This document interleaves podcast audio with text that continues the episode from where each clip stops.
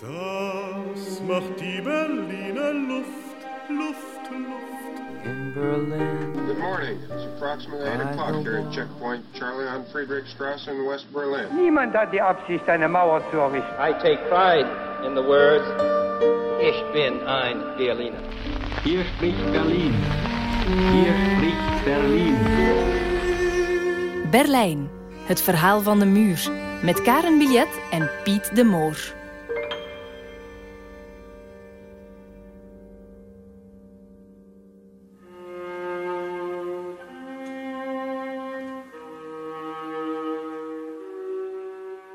Ik was zeven in 1989. Dus ik heb eigenlijk niet zoveel meegemaakt van die val van de muur. Maar wat ik mij wel nog herinner, is dat er op tv beelden waren van ehm, mensen die heel erg boos waren en die standbeelden naar beneden haalden. En dat is zoiets wat heel veel indruk op mij als kind maakt, omdat ik mij zat af te vragen van waarom zijn die zo kwaad als ze die beelden naar beneden trekken. En ik heb achteraf op internet op YouTube van alles zitten zoeken van wat zou het kunnen zijn dat ik gezien heb. En ik vermoed eigenlijk dat dat beelden moeten geweest zijn van Roemenië. De val van het Ceausescu-regime. Maar bon, ik weet het niet zeker. Maar dat is dus het eerste moment dat ik er mij wel van bewust ben geweest dat er in de wereld iets aan de hand was. En ja, ik denk dat ik toen eigenlijk ook veel jaren daar niet mee bezig geweest ben. Maar eh, toen ik een jaar of 16 was, heb ik ooit bij toeval, ik weet het nog heel goed, het was na het laatste examen voor de kerstvakantie. Ik kwam thuis, de vakantie ging beginnen. En we hadden thuis een videocassette waarop mijn zus ooit de film Der Himmel über Berlin had opgenomen. Dus die film was toen een tiental jaar oud. En ja, omdat ik mij aan het vervelen was, dacht ik, ah, ik ga daar eens naar kijken. En ik was eigenlijk vanaf de eerste minuten van die film... Dat heeft mij zo geraakt. ehm, want die film opent met een, een beeld, een camera die zwenkt over de stad. Over de stad Berlijn. En die zoomt eigenlijk steeds dieper en dieper in. En je komt terecht bij de mensen die in die stad bewegen.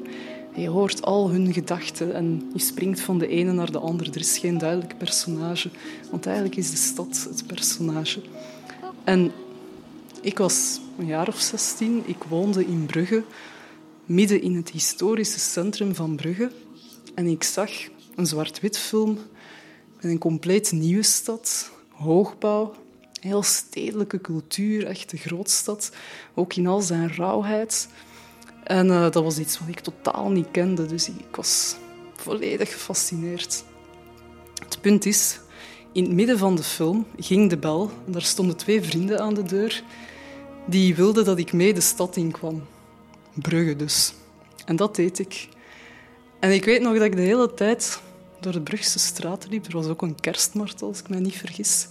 Ik was de hele tijd op mijn ongemak, want ik dacht, ik wil verder kijken naar die film. Ik heb daar zo, zoiets fascinerends gezien en ik wil terug naar daar. Ik wil naar die wereld. Dus voilà, ik, ik ben na nu een paar uur terug thuisgekomen, trek terug die videocassette in om die film tot het einde te bekijken. En ik denk dat dat ook het eerste beeld is dat ik echt van de Berlijnse muur gezien heb. Omdat die film is in 1987 gemaakt. En eh, de muur is eigenlijk ook een personage in de stad. Dus die komt heel vaak in beeld. En het was ook een van de eerste films, denk ik, waar eh, een West-Duitse regisseur ook in Oost-Berlijn ging filmen. Dus je zag ook in de film het verschil tussen hoe het Westen eruit zag en hoe desolaat het Oosten eruit zag. En ik denk dat dat voor mij de trigger is geweest om, om te gaan kijken van, oef, wat is dat? Wat is die muur? Waarom stond die muur er? Sie sollen auch anschießen, wenn die Kugeln auf Westberliner Gebiet einschlagen könnten. Dazu ein paar Worte an alle, die es angeht. Wer einen Menschen erschießt, der von Deutschland nach Deutschland gehen will, begeht einen Mord. Dieser Mord ist weder vor dem Gewissen noch vor dem Gesetz zu rechtfertigen. Niemand soll glauben, er könne sich eines Tages, wenn er zur Rechenschaft gezogen wird, auf höheren Befehl berufen. Mord bleibt Mord. Pas in 2005 ben ik dan voor de eerste keer naar Berlijn gegaan en dan in de jaren daarna ben ik er nog verschillende keren geweest, tot ik in 2016 besloten heb om er zelf een tijd te gaan wonen. En toen heb ik ook Piet de Moor leren kennen. En Piet die had net toen uh, zijn boek uit Berlijn, Leven in een gespleten stad. En in dat boek vertelt hij de geschiedenis van Berlijn van de jaren 30 tot nu. En ik las dat boek en ik dacht, verdorie, die man is even bezeten van Berlijn als ik. Hallo, dag Piet. Uh, ik sta aan de bushalte. Ja? Ah ja, of kom, kom ik jouw richting uit? Geen probleem. Jo, dag. Dus wij zijn met elkaar in contact gekomen en ja, voor mij was dat heel interessant, want Piet heeft heel veel meegemaakt in Berlijn, heel veel belangrijke periodes meegemaakt, waar ik zelf heel graag was bij geweest. Um, hij woonde er een tijdje in de jaren 70. Dat was net het moment uh, dat in West-Berlijn de studentenbeweging zich roerde. Hij was er ook bij op 9 november 1989, toen de muur viel. Dus Piet heeft ontzettend veel over Berlijn te vertellen. En elke keer als ik in Berlijn ben, dan zoek ik Piet ook op. Dan gaan we samen wandelen. En dat is heerlijk, want Piet heeft over elke straathoek wel iets te vertellen. Dus ik leer ook altijd ontzettend veel bij. En ja, ik denk dat wij in de loop der jaren een soort van zielsverwanten geworden zijn. Want uh, wij raken maar niet uitgepraat over die stad en over de boeken die wij daarover lezen. Dag Piet. we hebben elkaar gevonden. Een beetje mijn hindernissen, maar het is gelukt. Ja, hè? ik was de verkeerde kant op gelopen. Ja, zo is dat. Met, maar dus goed dat je mij bent komen ophalen. Wel gekomen zou ik zeggen. Dank je. En uh, we gaan even kijken naar ja. ja, waar ik woon. Hè? Ja, ik ben er eigenlijk nog nooit geweest, want wij zien Straf. elkaar altijd op andere plekken. Ja, in hoe zou dat komen? Misschien omdat ik een beetje weinig poets of zo. Maar uh, Oei, ik, denk ook. dat, ja. Dat je nu gepoetst hebt. ik ga niet helpen met poetsen. Nee, dus. nee, oké.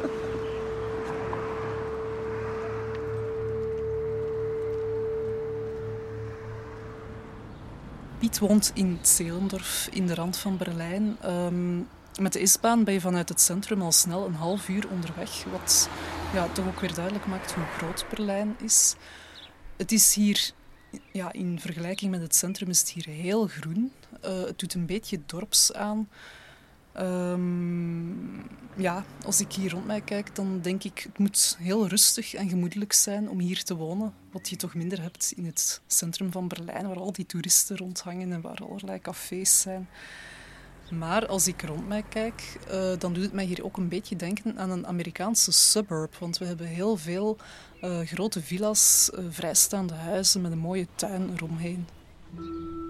Zie je eigenlijk nog altijd dat dit ooit West-Berlijn geweest is? Ja, misschien toch een beetje. Ik, ik voel het direct. Um, ik weet niet waar aan het ligt, maar. West-Berlijn is, is eigenlijk de tuin van Oost-Berlijn, mm -hmm. om het uh, heel simpel samen te vatten. Uh, dus Oost-Berlijn is het echte centrum, mm -hmm. of wat men vroeger Oost-Berlijn noemde. Het, men ja. heeft altijd over Oost-Berlijn gesproken. Ook in de tijd dat de muur er nog niet stond, mm -hmm. was Oost-Berlijn al een begrip. Daar is het centrum en daar stonden ook de fabrieken vooral. Ja. Daar woonde het proletariaat. En in het begin woonden daar ook wel de, de directeurs van, van die fabrieken. Maar die ontdekten dan uh, langzamerhand, ook samen met, met, met, met uh, enfin, eerst de vorsten en de koningen zou ik zeggen, Ja. ontdekten de charme van het Westen. Ja. En daarna later natuurlijk ook de, de ondernemers, de fabriekseigenaars, uh, de burgers. Mhm. en die ontvluchten de stank van het proletarische Oost-Berlijn. En vestigden zich hier in, in, het, in, het, in het Westen. Ja. Langs de meren ook, want Langs je de meren natuurlijk. Hè. Dat was in de 19e eeuw. In de 19e eeuw was dit trouwens nog niet echt Berlijn. Mhm. Dat waren de dorpen rond het centrum Berlijn. En pas in 1920 eh, is er sprake, zijn de gemeenten daar rond gefusioneerd. En is er sprake van groot, eh, groot Berlijn. Eh, het grote verschil is dus dat, dat eh, Oost-Berlijn veel meer steen is. Mhm.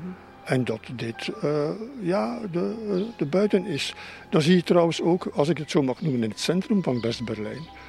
Als je in de Fazanstraat, alleen de naam, van de, de naam van de straat al, de Fazantenstraat, hè, eh, loopt, dan, dan eh, is dat toch een suggestie van wat het ooit eh, geweest is.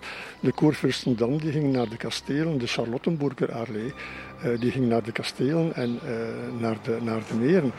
De, de Tiergarten, ook nog in het centrum, een enorm park, dat was het privé jachtterrein van de Hohenzollern koningen. Daar gingen ze jagen. En daar is dan ook de latere zoo, de dierentuin, gekomen. Ja.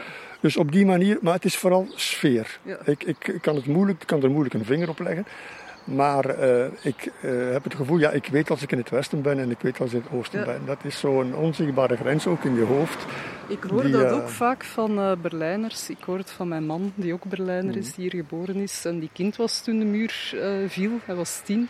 Maar eh, ik heb het ook al van oudere mensen gehoord in Berlijn dat ze ook nog heel eigen trajecten hebben in de stad. Dus ze kunnen eigenlijk veel makkelijker nu van west naar oost. En soms maken mensen toch nog een hele omweg, omdat ze die, dat parcours gewoon beter kennen.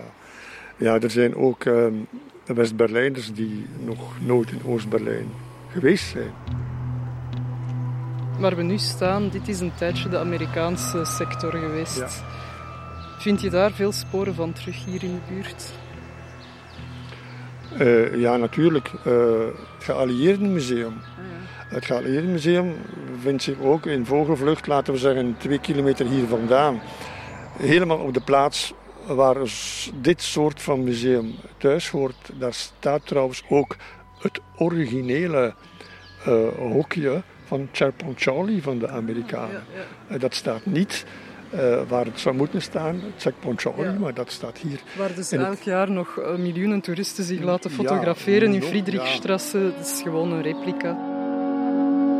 Good morning. It's approximately 8 o'clock here at Checkpoint Charlie on Friedrichstrasse in West Berlin. The military police and myself are on duty 24 hours a day, 7 days a week here on Friedrichstrasse. We're fully combat ready with our weapons and ammunition. Ich hab noch einen Koffer in Berlin.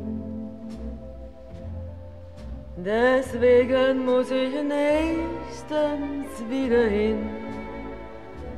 Die Seligkeiten vergangener Zeiten sind alle noch in meinem kleinen Koffer drin. Ich hab noch einen Koffer in Berlin. Der bleibt doch dort und das hat seinen Sinn. Auf diese Weise lohnt sich die Reise. Denn wenn ich Sehnsucht hab, dann fahr ich wieder hin. Wunderschön ist's in Paris auf der Rue Madeleine. Schön ist es im Mai in Rom durch die Stadt zu gehen. Oder eine Sommernacht still beim Wein in Wien. Doch ich denk, wenn ihr auch lacht, heut noch an Berlin. Ich hab noch einen Koffer in Berlin.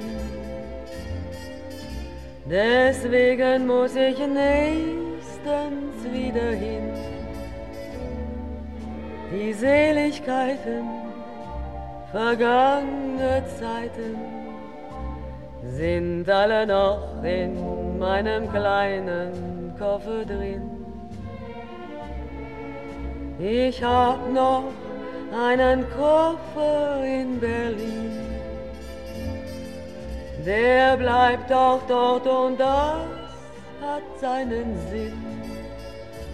Auf diese Weise lohnt sich die Reise, denn wenn ich Sehnsucht hab, dann fahr ich wieder hin.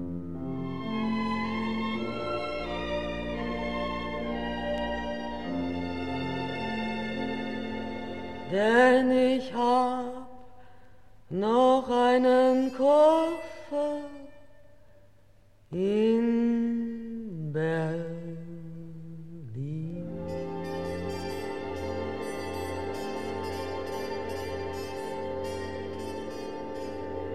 Berlijn, het verhaal van de muur. Wat is de reden geweest dat er ooit een muur moest opgetrokken worden tussen twee delen van een stad? Om dat te begrijpen moeten we een heel stuk terug in de tijd, naar het einde van de Tweede Wereldoorlog.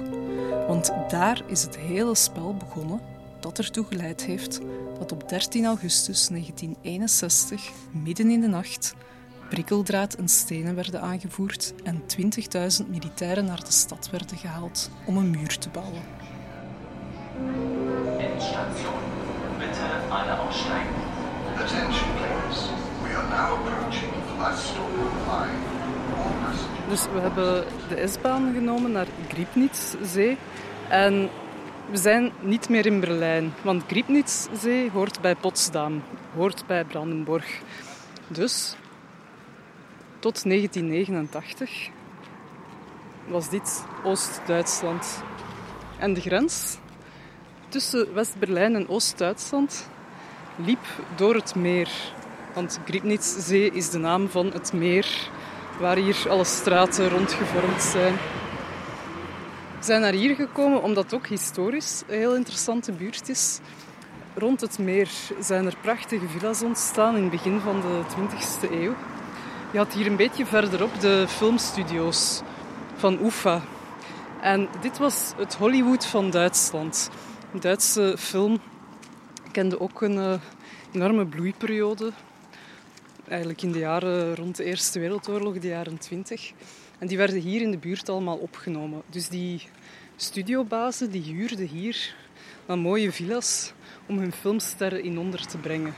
We weten dat Marlene Dietrich hier verbleven heeft.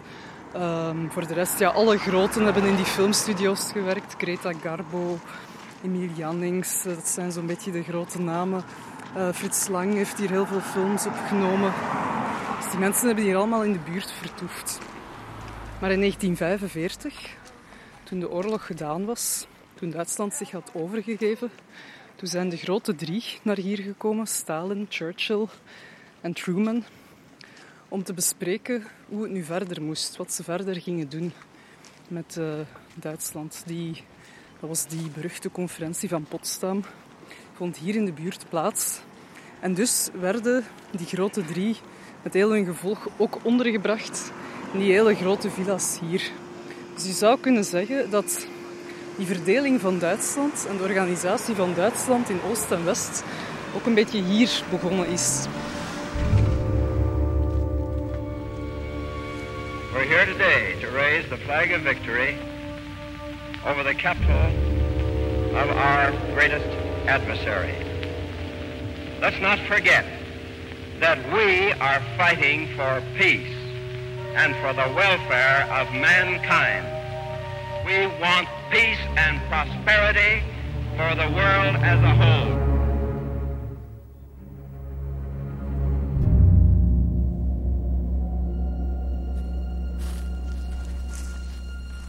We liepen net uh, nog op straat en we zijn een tuin binnengestapt. Uh, het was niet helemaal duidelijk of het mocht. Er staan grote borden. Friedrich Neumann Stiftung heet het hier.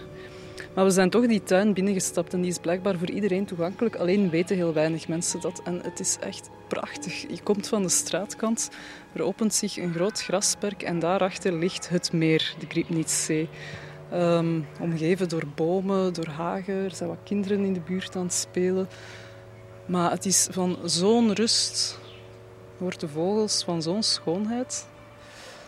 En um, het is niet alleen mooi, het is ook een heel belangrijke plek. Want dit is dus de villa waar Harry Truman, de Amerikaanse president, zat. Echt een, een gigantisch ding. En hij heeft hier niet alleen die conferentie van Potsdam gevoerd zijn collega's. Hij heeft hier ook de beslissing genomen om de atoombom te laten vallen op Hiroshima in augustus 1945. Het is een enorm mooie plek. Het is zeer idyllisch met het groen, met het water. En als je voorbij komt, denk je bijna: dit is hier de hemel op aarde. En wat ik zo dramatisch en wat me telkens verscheurt in mijn gevoelens is dat tegelijkertijd hier zulke vreselijke beslissingen genomen zijn waarbij tienduizenden mensen verpulverd zijn. En ze hebben het pleintje voor het huis dan ook omgedoopt in het Hiroshima-Nagasaki-plein. En ik ben zelf ook in Hiroshima geweest, twee jaar geleden. Ik was hier toen al eens geweest. En het is ook wel straf dat je dan ginder staat. Uh, ze hebben daar nog uh, een gebouw dat overeind gebleven is. verder is alles nieuw. Ze hebben een heel groot herdenkingspark. En ik stond daar en ik dacht van verdorie, zelfs hier kom ik uiteindelijk toch weer bij Berlijn terecht. Want dat het er hier nu zo uitziet, komt dan toch ook weer door wat er in Berlijn gebeurd is.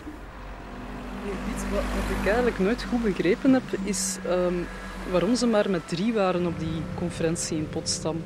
Dus de Fransen waren er niet bij, maar Duitsland werd wel onder vier machten verdeeld, waaronder ook Frankrijk. Maar die Fransen mochten hier blijkbaar niet mee aan tafel zitten, mochten niet mee discussiëren. De Fransen waren er nog niet bij. De reputatie van Frankrijk was nogal dubieus. Wat er tijdens de oorlog gebeurd is, het eh, Vichy-regime enzovoort. En het verzet werd eh, natuurlijk door de Gaulle geleid vanuit Frankrijk.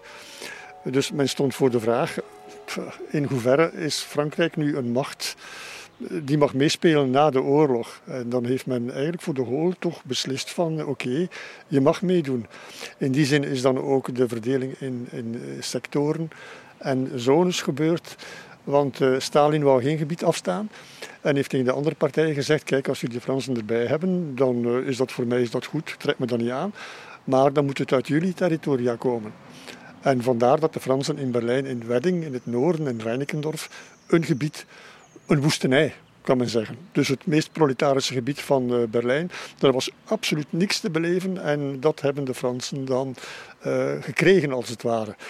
En hetzelfde heeft zich voorgedaan in de zone in, in, eh, West, in, West-Duitsland. En dat is de verklaring waarom de Fransen er hier, dat was heel in het begin na de oorlog, er nog niet bij waren. Dus het waren alleen maar de Britten en de Amerikanen en de Russen die hier eh, de conferentie van Potsdam uh, georganiseerd hebben, die vooral ging over hoe moeten we de oorlogsmisdadigers behandelen en hoe moeten we toekomstige Duitsland organiseren. Dat waren zo de vragen die op die conferentie van Potsdam uh, rezen. En veel is ervan dan ook niet terechtgekomen door de strubbelingen die er dan geweest zijn, die we natuurlijk niet kon voorzien op het moment dat die conferentie hier in juli en augustus 45 gehouden werd.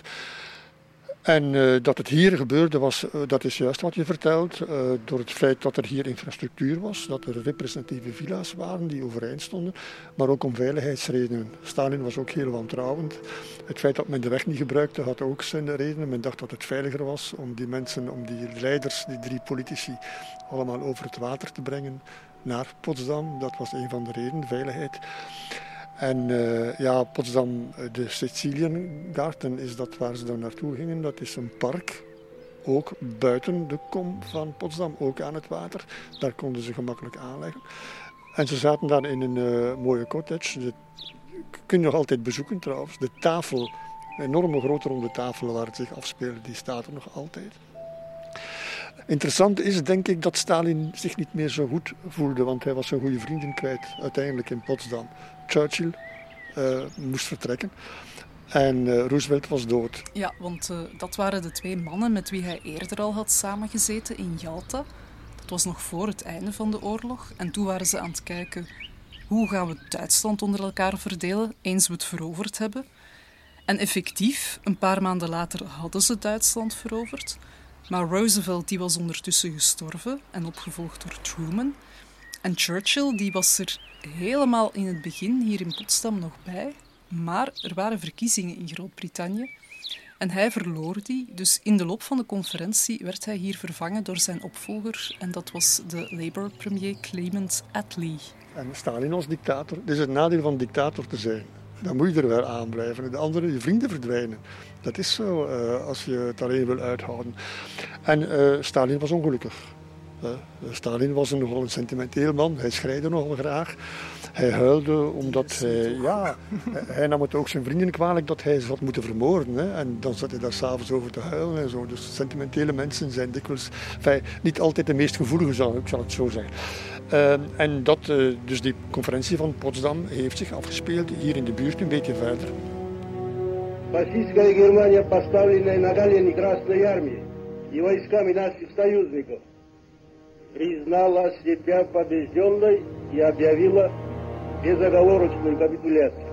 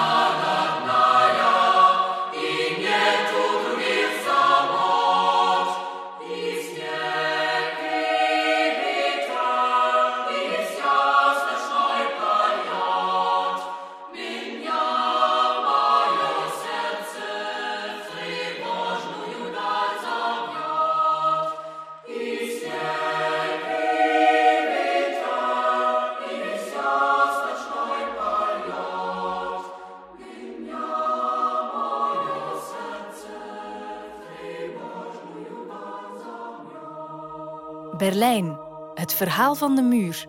Met Karen Billet en Piet de Moor. We staan nog altijd bij de Truman Villa hier in Potsdam. En als je nu even teruggaat in de tijd, de zomer van 1945, ja, de spanning moet hier te snijden geweest zijn. Je had die drie grootmachten samen aan de tafel. Ze hebben de oorlog gewonnen, maar de euforie van het eerste moment is voorbij en het bondgenootschap begint al een beetje uit elkaar te vallen, want plots begint iedereen toch in het achterhoofd die eigen belangen naar boven te halen. En die moeten hier nu aan de tafel uitgesproken worden. Dus ja, wat is er hier allemaal binnen die vier muren van dat huis bedisseld geworden? Welke strategieën zijn hier uitgedokterd? Hoe vaak werd hier gevloekt nadat ze weer zo'n hele dag aan tafel hadden gezeten met die Stalin?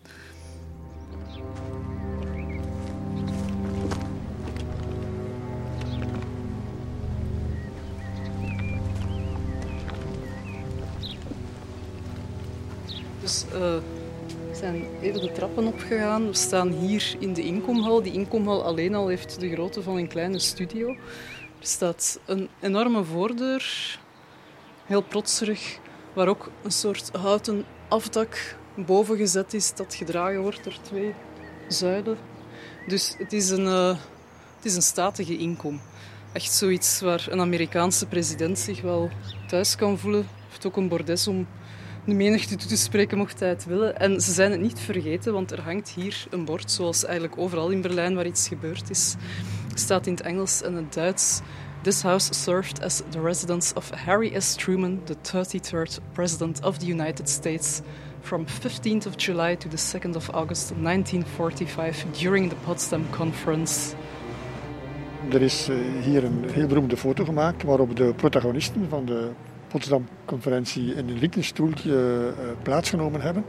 En dat zijn dan Attlee, dus de Britse premier, en Truman, de Amerikaanse president, en de grote leider Jozef Stalin. Stalin in zijn generalissimo uh, pak. Dus zijn witte vest en zijn uh, pantalon met biesjes.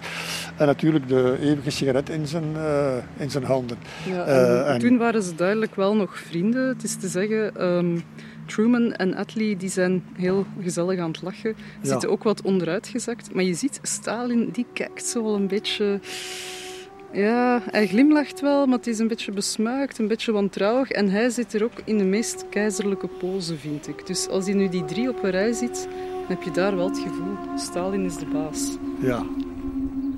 The camera lights on Generalissimo Stalin, detached and looking unusually reserved as he smokes his long Russian papyrus.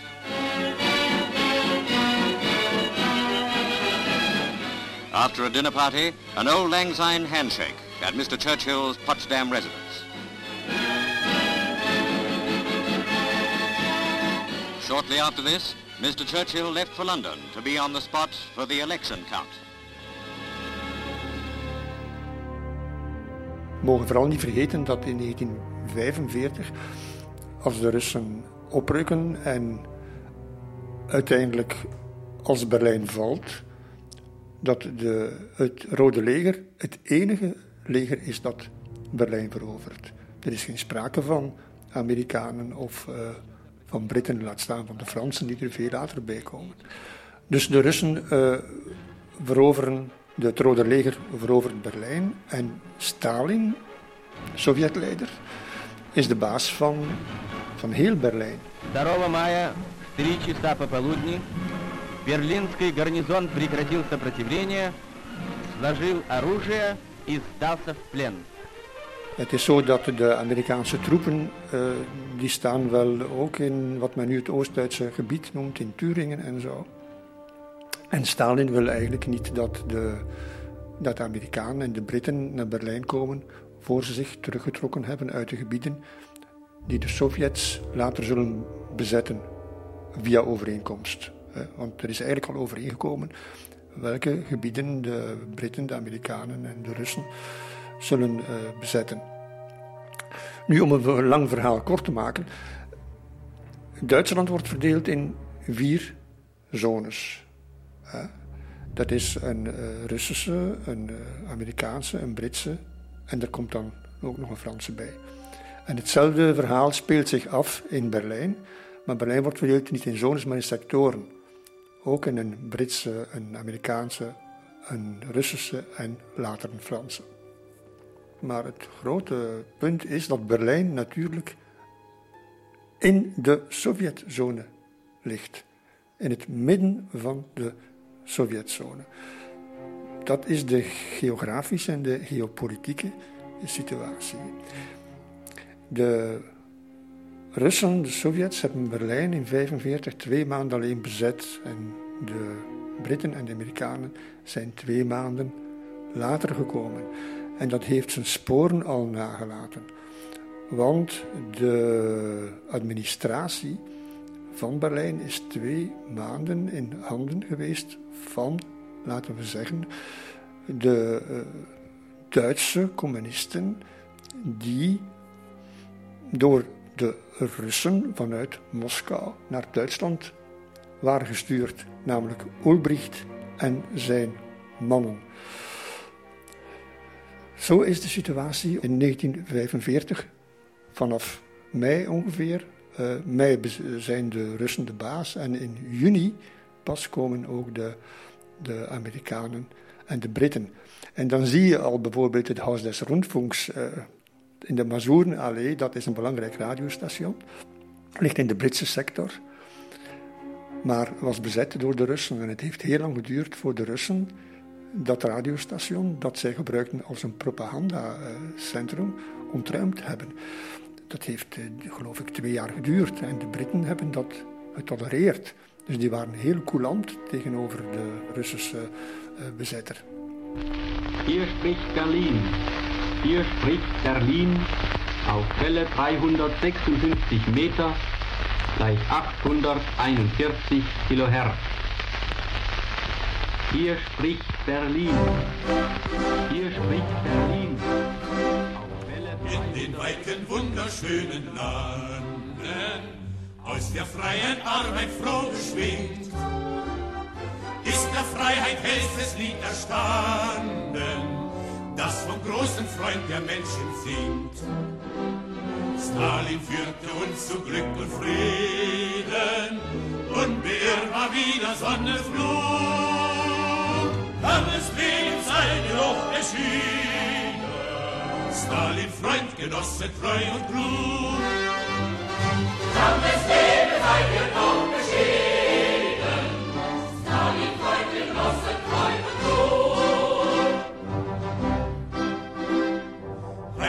Heimatland der Freiheit hier auf Erden, wurdest du geliebtes Sowjetland.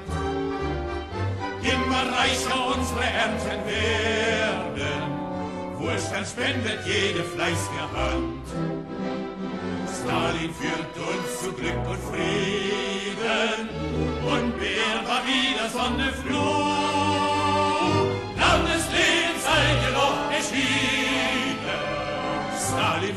Genosse, treu und klug. Landeslebens ein Geloch erschienen, Stalin Freund, Genosse, treu und klug. Schöner als der klare letztes Morgen leuchtet unserer Jugend Maienzeit. Stalin lächelt, lebt doch ohne Sorgen. Unsere Kinder in Lust und Freud. Stalin führte uns zu Glück und Frieden. Unbeirrbar wieder Sonne flog. Landesleben sein Geloch erschienen. Stalin Freund, Genosse, treu und klug. Landesleben sein Geloch erschienen. Stalin Freund, Genosse, treu und klug.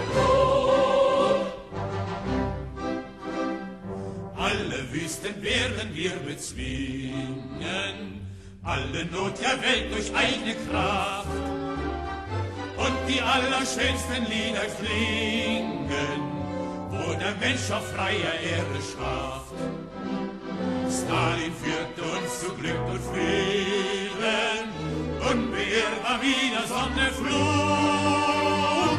Kann des Lebens ein Geruch beschieden, Stalin Freund, Genosse, treu und klug. Kann des Lebens ein Geruch beschieden, Stalin Freund, Genosse, treu und klug.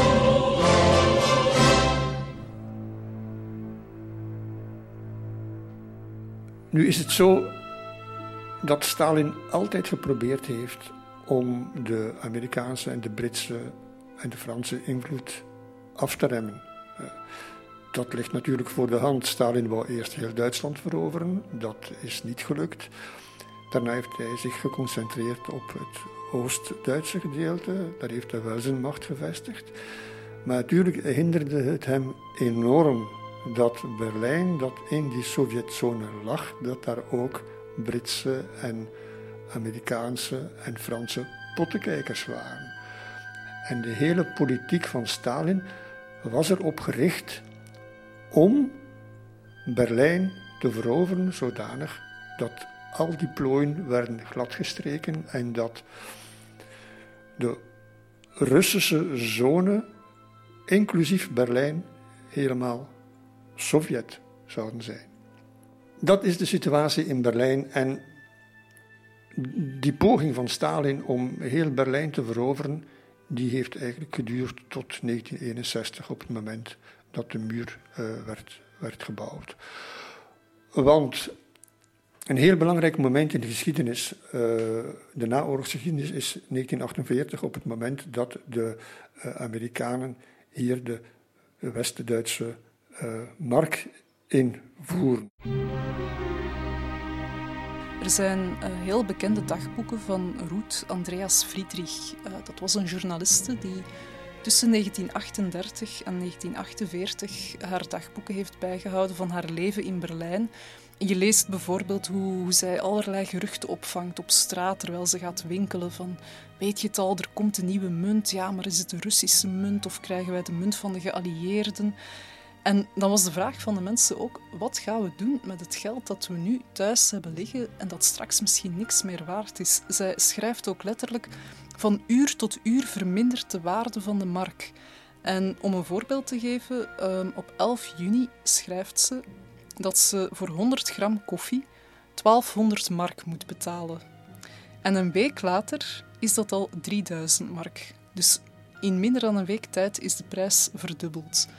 En mensen beginnen na te denken van waar kunnen we ons geld in investeren, zodanig dat we toch iets in bezit hebben. En ja, er zijn natuurlijk geen huizen om te kopen, want de hele stad is plat gebombardeerd. Dus mensen beginnen te denken van we moeten misschien massaal koffie opkopen, want dat kunnen we een tijd bewaren en dat kunnen we verkopen. Of iets anders dat zij beschrijft is dat um, op een bepaald moment alle postkantoren in Berlijn bestormd worden. Want mensen redeneren, postzegels zullen sowieso nog gebruikt worden. Die zullen hun waarde niet verliezen. Dus we gaan massaal postzegels inkopen, tientallen vellen. En dan, dan, ja, dan, blijft die, dan dat geld wel op die manier bewaard. Met als resultaat dat de achterkleinkinderen van die mensen uit 1948 nu waarschijnlijk nog altijd velle postzegels uit die tijd hebben liggen. De Sovjets hadden in, het, in, de, in hun eigen sector een eigen munt, de Rijksmunt. Die was eigenlijk niks meer waard, maar die had een stempel gekregen en het was een soort nieuwe munt geworden. Maar de westerse munt, die vanuit het eh, West-Duitsland was ingevoerd door de Amerikanen, eh, eerst in West-Duitsland zelf en een paar dagen later in, uh, in Berlijn, dat was in de lente van, uh, 1948, van 1948. Ja, die West-Duitse mark had een veel grotere aantrekkingskracht en was heel veel meer waard dan de, de Oost-Duitse. Dat heeft Stalin als, als zeg maar, als aanleiding gebruikt of als alibi gebruikt om Berlijn te blokkeren. Hij heeft hij gezegd van, kijk, uh, Amerikanen en Fransen en anderen, jullie uh, zijn hier niet gewenst. Want wat was het punt? De Amerikanen en de Britten waren in Berlijn, maar er waren geen overeenkomsten over de manier waarop ze naar Berlijn konden komen. Over hoe mogen de Britten en de Amerikanen uh, Berlijn bereiken over het land. Want om Berlijn te bereiken vanuit West-Duitsland moesten zij door de Sovjetzone. En je zou kunnen denken, ja, als ze in Berlijn mogen zijn, de Amerikanen en de Britten, dan is het toch ook logisch dat ze toegang hebben tot de stad. Dat ze door de Sovjetzone mogen reizen. Het punt was dat de Stalin dat anders zag. Er waren geen overeenkomsten over hoe de westerse geallieerden Berlijn konden bereiken over land, over water. Dus niet met de trein en niet met de auto en niet met het schip. Er was alleen een gegarandeerde waarborg dat Berlijn bereikbaar was voor de westerse geallieerden over de lucht. Alleen met vliegtuigen. En dan is men. Uh, ja, je moet zeggen, de, in het Westen was er eigenlijk al een, een sfeer van Berlijn is verloren voor ons. Wij hebben daar geen toegang. Er zijn wel Amerikanen en Britten en een paar militairen, maar die kunnen er nauwelijks naartoe. En de bevolking zit daar totaal geïsoleerd in uh, een rode zee, als je wil. Uh, uh, die westelijke sectoren zijn nauwelijks bereikbaar. Wij moeten dat opgeven. Dat was een deel zoals de militaire en de politieke leiders in het Westen dachten. Maar een andere, een andere fractie dacht er helemaal anders over. En het waren vooral de Britten die op het idee kwamen van wij kunnen misschien toch wel een luchtbrug uh, organiseren. En dan is er iets fantastisch gebeurd. Dat is, uh, je moet uh, eens goed voorstellen, tot 1945 werd Berlijn gebombardeerd door de westerse geallieerden, Britten en Amerikanen. En drie jaar later zetten die een actie op touw, waarbij bijna op hoogtepunt elke minuut een uh, vliegtuig landt vanuit West-Duitsland in, in, in de, uh, op Tempelhof en op andere vliegvelden in uh, West, in West-Berlijn met goederen om de stad te bevoorraden. En dat gaat van aardappelpoeder, want het moest zo licht mogelijk zijn, daar zit geen vocht in, heel veel poeder, melkpoeder enzovoort. Maar ook steenkool, want er was een enorm gebrek aan steenkool en de winter kwam eraan. En uh, goed, uh, die steenkool was op zich al een enorm probleem voor vliegtuigen, want dat is gruis en dat kruipt in de onderdelen van vliegtuigen. Dus wat deed men? Men spoot die steenkolen nat zodanig dat ze consistenter waren. Maar daardoor werd die vracht natuurlijk ook zwaarder. Hè? En konden die vliegtuigen moeilijker opstijgen en was de vracht kleiner. En als die vliegtuigen dan landen in Tempelhof in West-Berlijn, dan moest die steenkool weer droog worden op een of andere manier. Dus dat was een, enfin, een, een onvoorstelbare onderneming. Even through storms and mists, the hazardous chain of supply went on.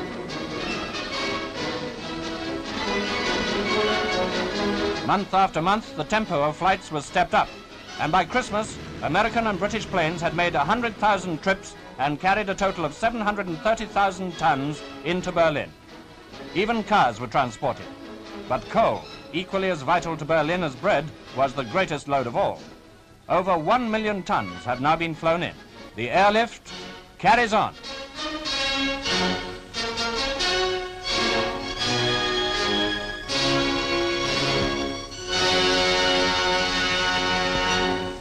Niemand had ooit gedacht dat zoiets zou slagen. En die luchtbrug, want zo heette dat toen, uh, die heeft geduurd van juni 48 ongeveer tot mei het volgend jaar.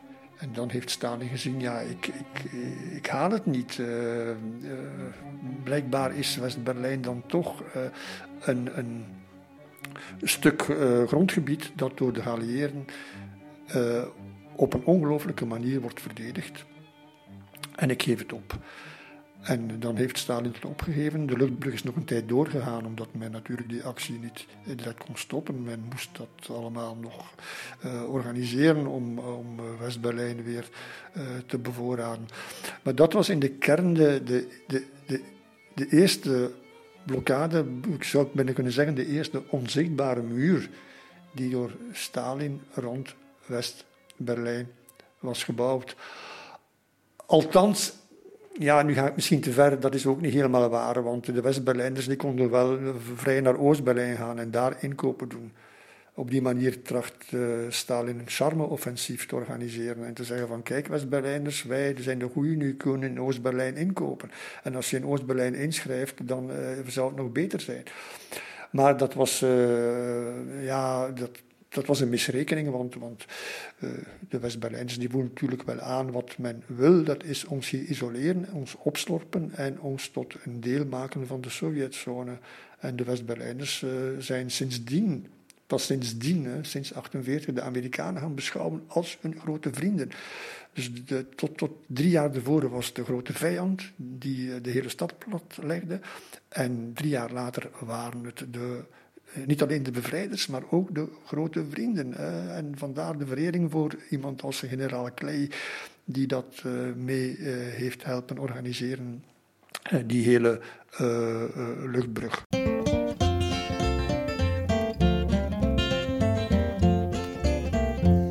There's a communist ambition now to rule or wreck us all. With atomic ammunition, they would like to see us fall. Peaceful men of every nation would become as common slaves. We'll prevent that situation, better we shall fill our grave. You will see the lightning flashing, hear atomic thunders roll. When Moscow lies in ashes, God have mercy on your soul. Here's the question, Mr. Stalling, and it's you who must decide. When a atomic bomb starts falling, do you have a place to hide?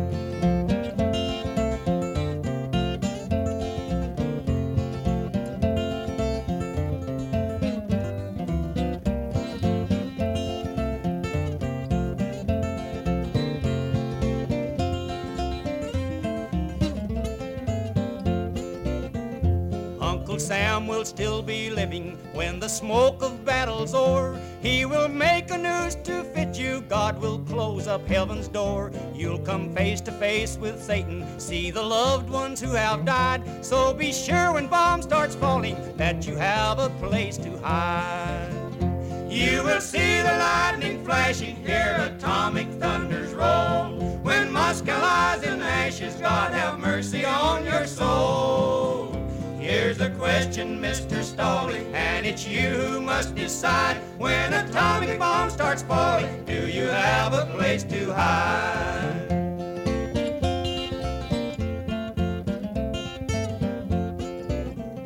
Just remember, Mr. Stalling, how we both fought side by side when Hitler and Mussolini had you whipped and how you cried. Uncle Sammy came to help you, gave you strength, we gave you all. And now your great ambition is to see our nation fall.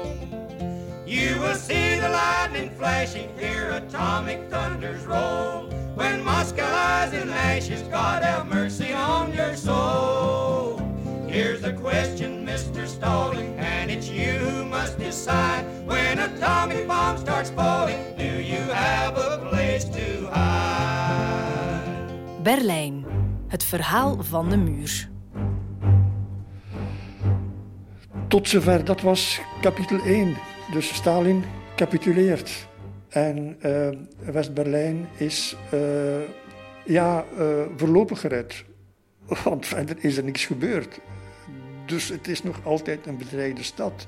De vraag is nog altijd, wat zal de toekomst brengen? Zullen de Sovjets ons nog eens ooit blokkeren? Die vraag blijft bestaan.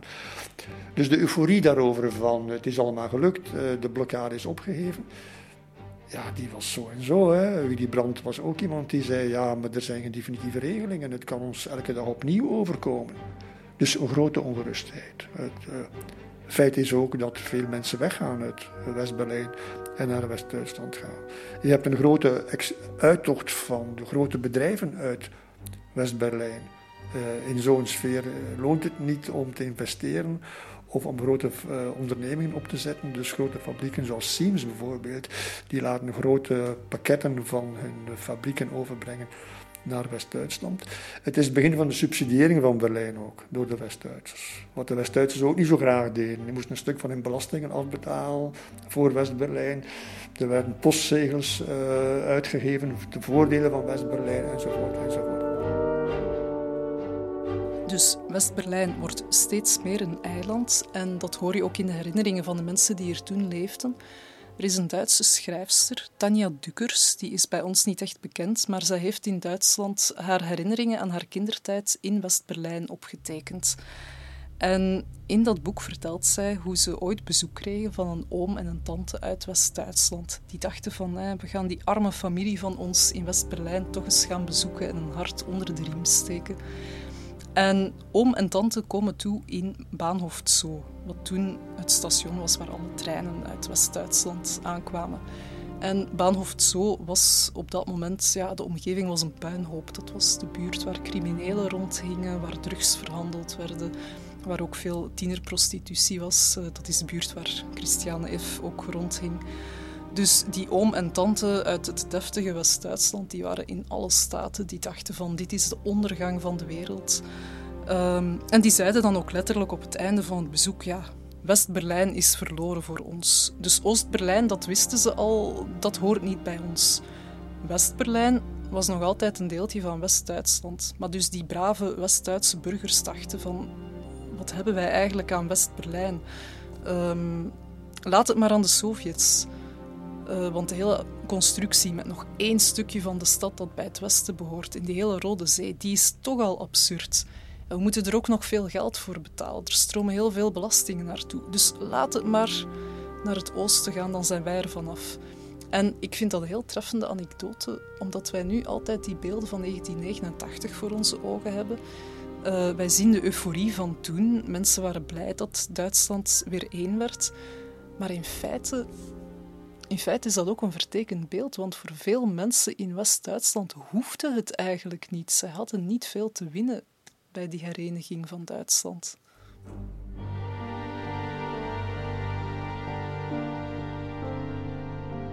En dan zien we dat uh, de mensen die sceptisch waren gelijk kregen, want in 1958, na de dood, Stalin sterft in 1953 en Khrushchev komt eraan.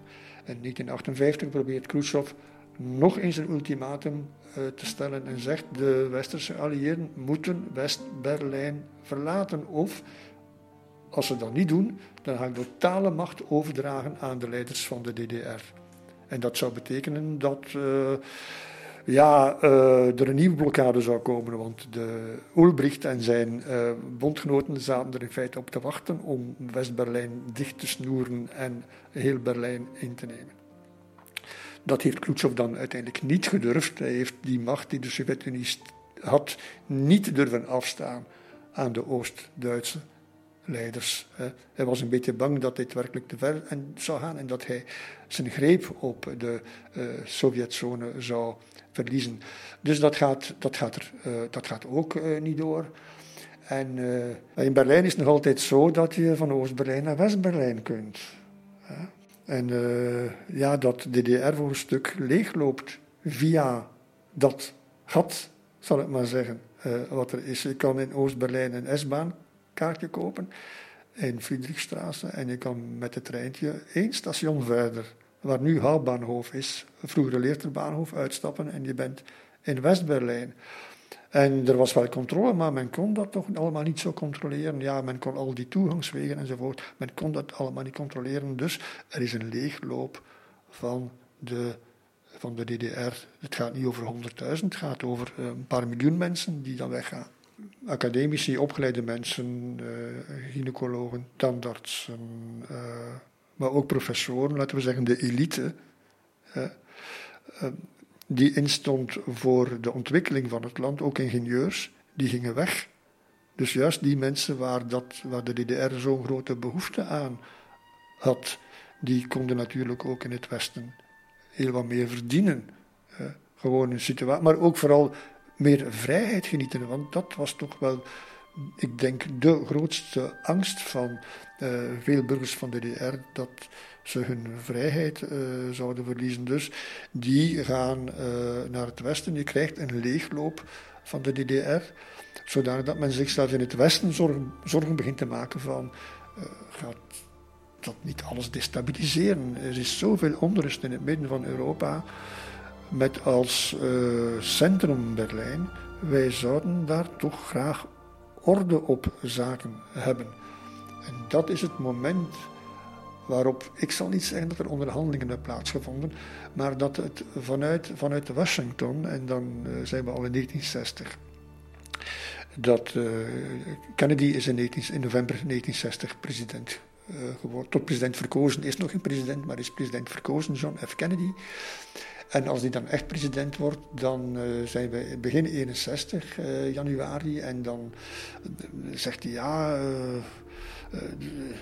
Moskou zou toch iets moeten ondernemen, zegt hij tegen zijn adviseurs. Want als dat zo blijft voortduren, dan, dan komt er wanorde in de DDR en wat gaan de Polen doen, enzovoort, enzovoort. En Kennedy zou zelfs tegen zijn medewerkers gezegd hebben: ja, Khrushchev kan dat niet laten gebeuren. Dat, dat verstoort de hele wereldorde. Desnoods zou hij zelfs moeten ingrijpen met een sterke grens en hij zou zelfs het woord muur gebruikt hebben. Er worden zo uh, signalen uitgewisseld tussen Oost en West. Er zijn geen documenten over en zou je ook op papier vinden dat iets moet gebeuren. En het, om een lang verhaal ook weer kort te maken. Het is zo, uh, weer zo dat in Berlijn uh, begin augustus er een samenkomst is geweest van de stadscommandanten en dat de Sovjet-commandant dan beloofd heeft, kijk, uh, uh, West-Berlijn blijft gehandhaafd, West-Berlijn blijft intact, wij doen iets in West-Berlijn, maar wij willen wel orde op zaken stellen in de gebieden die ons toebehoren. En dat was geloof ik een tiental dagen voor de grote gebeurtenissen voor de muur gebouwd werd. Er waren ook al signalen geweest vanuit politieke kringen in Oost-Duitsland. Uh, had Ulbricht al uh, op een vraag van een uh, West-Duitse journalist gezegd van niemand had die absicht een Mauer zu errichten. Niemand heeft de bedoeling om een muur op te richten. Ik verstehe Ihre Frage so, dass es Menschen in Westdeutschland gibt, die wünschen, dass wir die Bauarbeiter der Hauptstadt der DDR mobilisieren, um eine Mauer aufzurichten, ja? Niemand hat die Absicht, Mauer zu errichten.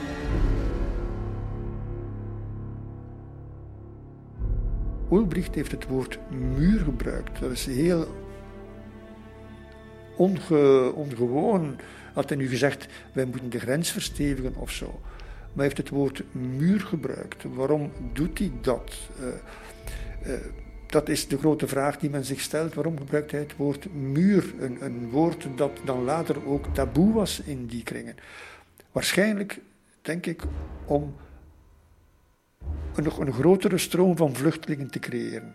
Heel bewust, dat kan tegenstrijdig lijken, maar op dat moment, als er nog meer mensen weggaan, want als het woord muur uit de mond van Ulbricht horen, dan denken ze, oeh, er komt iets en wij moeten nu op dit moment van de gelegenheid gebruik maken om hier weg te gaan, voor er zoiets gebeurt. Dus eigenlijk zegt Ulbricht, wij gaan een muur bouwen. De ontkenning is de bevestiging van zijn woorden. En je krijgt weer een vluchtelingenstroom en daardoor heeft Ulbricht een argument in Moskou om te zeggen: kijk, het loopt weer helemaal leeg, wij moeten die muur bouwen. En op dat moment krijgt hij de toestemming van Moskou om die muur op te richten. En uh, Kennedy heeft gezegd, heeft het duidelijk laten verstaan voor de bouw van de muur. Jullie doen, Sovjets, in jullie gebieden wat jullie ook maar willen. Het is van jullie, maar jullie moeten ervoor zorgen dat voor ons drie punten gegarandeerd zijn. Ten eerste, wij willen toegang tot West-Berlijn vanuit West-Duitsland. Via de lucht, via het land enzovoort. Twee, wij willen als geallieerden in Berlijn zijn en wij moeten ook in het oosten van Berlijn kunnen patrouilleren. Maar je moet ons garanderen dat wij Britten, Fransen en Amerikanen daar het recht hebben om in Berlijn te zijn. En drie, West-Berlijn moet intact blijven en moet een vrije. Discussions will be profitable if the Soviets will accept in Berlin and indeed in Europe self-determination, which they profess in other parts of the world, and if they will work sincerely for peace rather than an extension of power.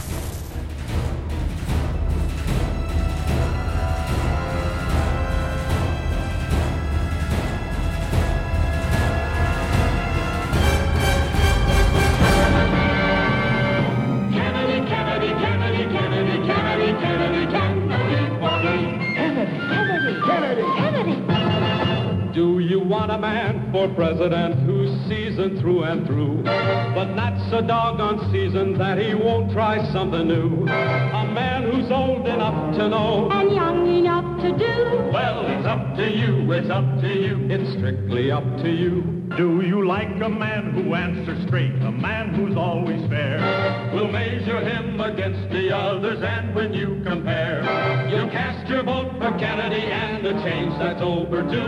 So it's up to you, it's up to you, it's strictly up to you. Yes, it's Kennedy, Kennedy, Kennedy, Kennedy, Kennedy, Kennedy, Kennedy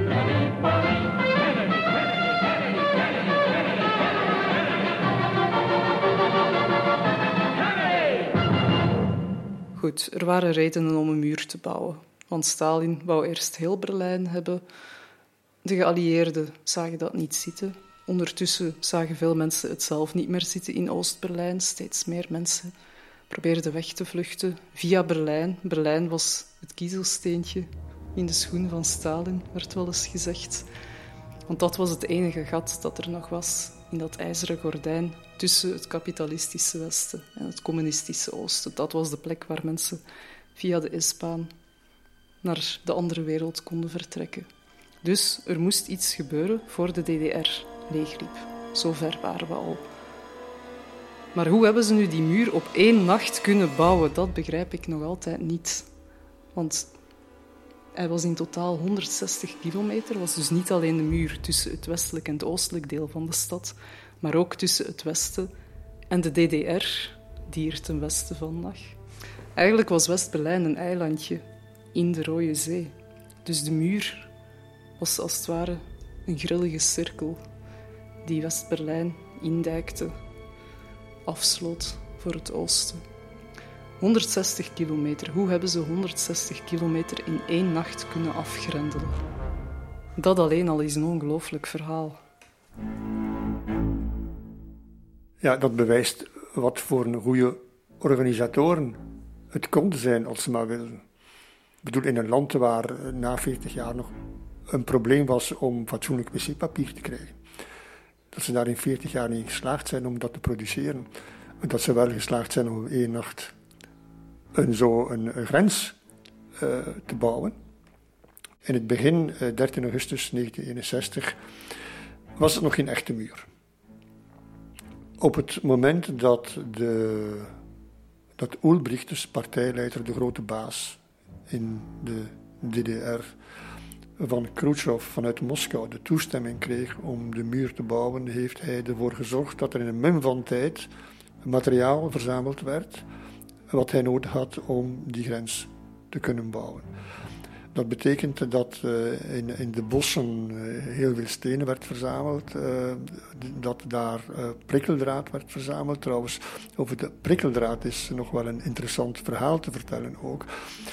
Want het prikkeldraad had Ulbricht in, in Warschau gekocht, in Polen dus. En de Polen zelf hadden het in West-Duitsland gekocht.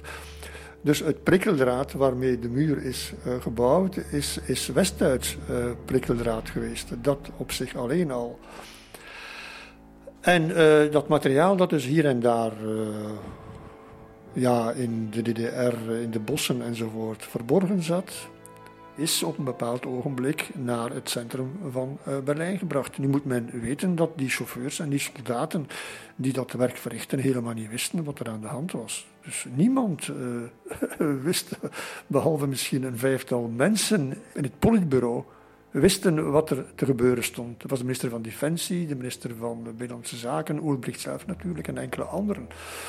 En uh, die mensen heeft uh, Ulbricht op zijn buitenverblijf verzameld en heeft hen daar voorgelegd en heeft hen daar gezegd wat er te gebeuren stond. En hij had ook aan de Russische ambassadeur beloofd van kijk, ik laat ze hier niet gaan. Heeft ze als het ware gegijzeld. Ulbricht heeft die mensen als het ware gegijzeld. Ik laat ze niet gaan voor ze allemaal akkoord gaan met de feiten die zich hier gaan voordoen. Uh, het was een groot geheim. Niemand mocht het weten. En uh, ja, op het moment zelf dat het materiaal moest gebruikt worden, werd het dan natuurlijk ook ingezet. Het was op die 13 augustus. het was heel mooi weer. men wist dat de mensen buiten zouden zijn. Dat was nog een, gelukkig, een, gelukkige omstandigheid voor de bouwers van de muur. En moet men ook rekenen dat, ja, de muur liep door het centrum van Berlijn. Dus door de stad zelf. Je moest je voorstellen dat er plots op de Grote Markt in Brussel, zou kun je dat zeggen, plotse versperringen worden aangelegd en dat de mensen van de ene kant van de Grote Markt niet meer naar de andere kant van de Grote Markt kunnen en dat die lijn, die grens, wordt doorgetrokken door heel Brussel. Dat is wat gebeurde. En natuurlijk was dat geen echte muur. Hè. Wat dat was, is prikkeldraad en Spaanse ruiters en uh, uh, vrijwilligers, als je wil, die daar met een uh, getrokken wapen bij staan. En dat waren natuurlijk ook huizenrijen. Want een, een straat als de Bernauerstraße, hè, daar verliep de grens als het ware aan de voorhevel van de huizen. Omdat wie in het huis zelf woonde, die woonde in Oost op, op Oost-Berlijns grondgebied. Maar wie dan het huis verliet door de voordeur, die bevond zich in, uh, in West-Berlijns grondgebied. Wat heeft men daar gedaan? Men heeft de deuren versperd. En men heeft dan uh, de, dus die huizenrijen beschouwd als uh, de grens. En men heeft de vensters dichtgemetseld. Er zijn ook heel wat mensen vanuit de eerste verdieping naar beneden gesprongen. Die heeft men proberen op te vangen in West-Berlijn dan. Dus die springen in Oost-Berlijn uit de venster en die vallen in West-Berlijn als ze geluk hebben. In een canvas dat door de brandweer wordt opgespannen. Sommigen zijn daar ook bij verongelukt en uh, hebben daarbij de dood gevonden. In places where the boundary is a row of houses, there is no wall, but the houses have been emptied and the windows have been bricked up. One East Berliner trying to escape jumped from the roof of this house onto the pavement in the western sector, five stories below. Dus het is sprake, men kan spreken over een geïmproviseerde muur van ongeveer een zestigtal kilometer door het centrum van de stad. En wat daarbuiten is dus die westrand van West-Berlijn, die dus grenst aan Brandenburg. Hè. Uh, en uh, Potsdam ten westen van Berlijn. Uh, dat is een grens die op, in zekere zin ook werd afgebakend door natuurlijke elementen zoals meren en rivieren. En daar heeft men ook stukjes muur opgericht, maar ook uh, simpelere uitvoeringen van muur. Ik bedoel de hekken en uh, draad en uh, ook prikkeldraad en die toestanden. En dat zijn allemaal elementen die later zijn geperfectioneerd in de loop van de tijd. We stellen ons de muur voor als een strak stenen element dat de hele stad omsluit, omdat wij een beeld hebben van de muur uit de jaren 70. En dat was inderdaad een uh, uniforme muur, hè, met daarboven een soort van uh, buis, uh, waarop je, waar je dus geen houvast aan had. de muur was ja, iets van een 2 meter, 7, 3 meter hoog, denk ik. En dan had je daar die buis erop, dus dat was moeilijk te overwinnen. Maar dat is de muur uit de totaal, de muur 75, zoals men het noemt, de nieuwe generatie. Men heeft de huizen die in 61 als grens dienden afgebroken. Men heeft kerkhoven uh, vernietigd en doden herbegraven uh, om ze te kunnen bouwen. Men heeft ze voortdurend, als je wil, geperfectioneerd.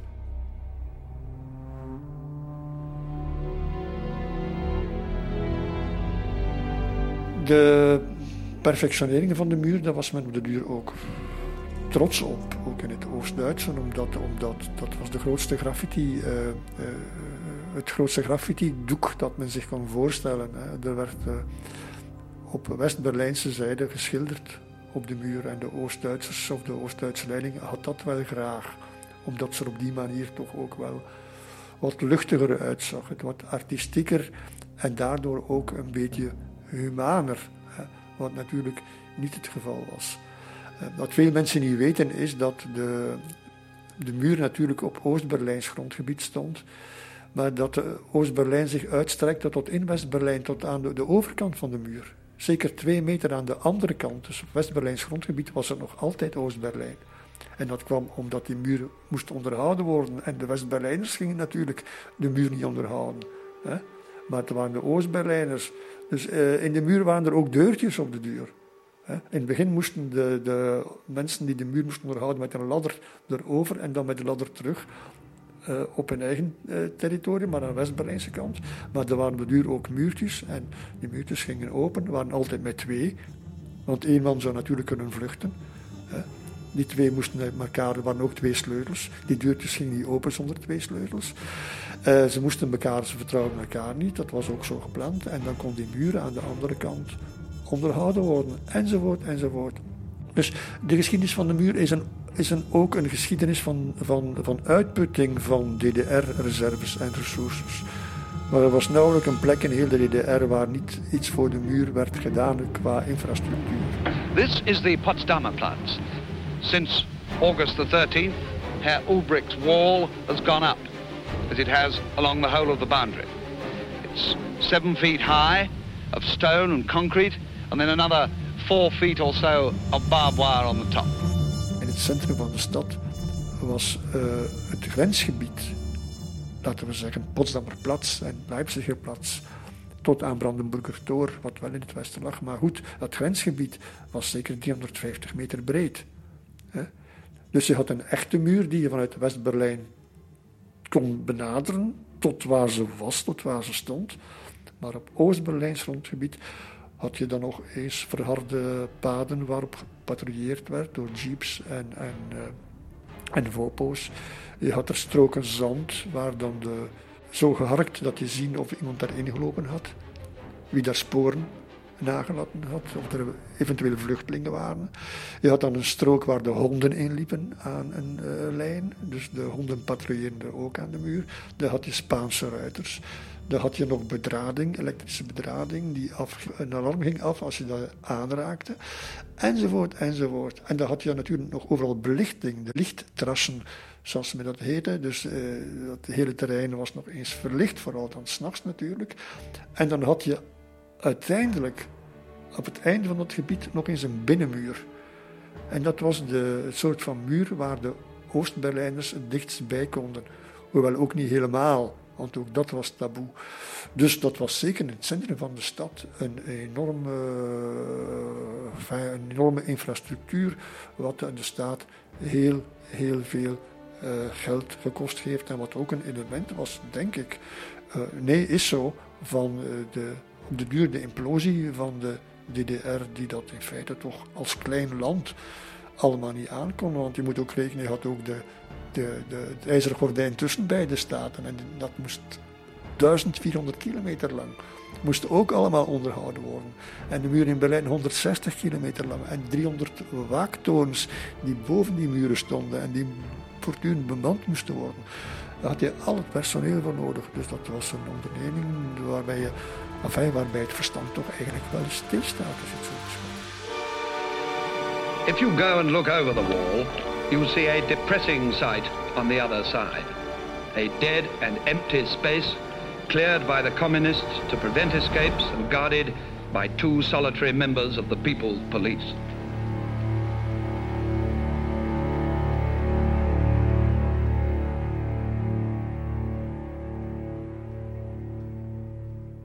Het moet een surrealistische dag geweest zijn, 13 augustus 1961 zaterdagavond stond er nog niks. De zondagochtend was er plots een muur. Dus je moet je voorstellen, er waren mensen uit Oost-Berlijn die de zaterdagavond waren gaan stappen in het westen van de stad, die misschien waren blijven slapen bij vrienden en die de zondag niet meer naar huis konden, want er stond een muur. Um, er zijn ook verhalen bekend van bejaarden uit Oost-Berlijn die, um, die elke zondag gingen kaarten in hun stamcafé in het westen en plots niet meer door konden.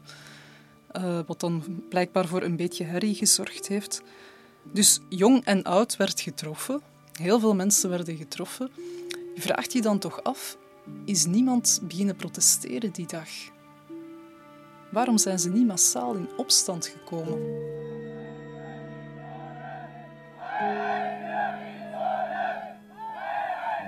Je kunt je de vraag stellen waarom er eh, veel minder protest, er was protest, maar veel minder protest was van de burgers uh, in Oost-Berlijn, in de DDR, tegen de muur. Die waren er ook wel. Had men ook voorzien, enfin voorzien, uh, men had alles voorzien, men had ook voorzien dat er eventueel grote massa's zouden protesteren. Dat is niet gebeurd. Dat is niet gebeurd omdat de Oost-Duitse burgers waren zo al toch door het regime geïntimideerd en je mag niet vergeten, je had de grote opstand gehad in 1953, ehm, die door de Sovjets is neergeslagen. Dus een opstand van de eerste grote opstand eigenlijk in de reeks van Hongarije 56 en Praag 68 enzovoort. Een beetje vergeten opstand bij ons, 53, juni 53. Eh, dus uh, opstand, rebellie van de Oost-Duitse burgers tegen het regime zelf. Zij beschouwden eigenlijk hun leiders als, als lakeien van de Sovjets. Uh, de mensen beschouwden in Oost-Duitsland hun leiders toch wel in grote mate als bezetters, eigenlijk. Als, als uh, ja, uh, Duitsers waarmee ze niet zoveel willen te maken hebben. En dus die intimidatie heeft eh, in 1961 natuurlijk een, een, grote rol gespeeld. Want in 1953 zijn er doden gevallen, zijn 1500 mensen gearresteerd, voor lange tijd in gevangenissen verdwenen enzovoort. Several were killed and hundreds wounded when the Russians opened fire. Among the severely injured was our cameraman.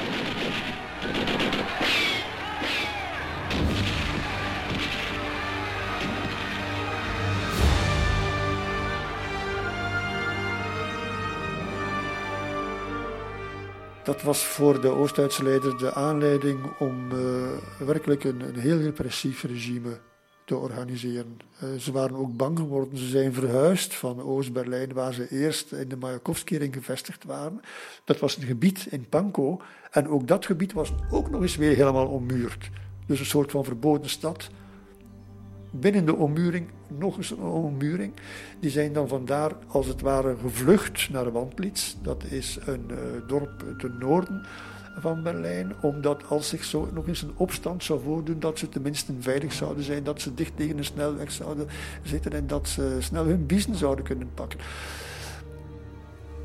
Je kunt je voorstellen in, in, in welke sfeer dat die er toch uh, ja, uh, ontstaan is. In een sfeer van uh, geweld en van terreur en van uh, muren en van prikkeldraad enzovoort.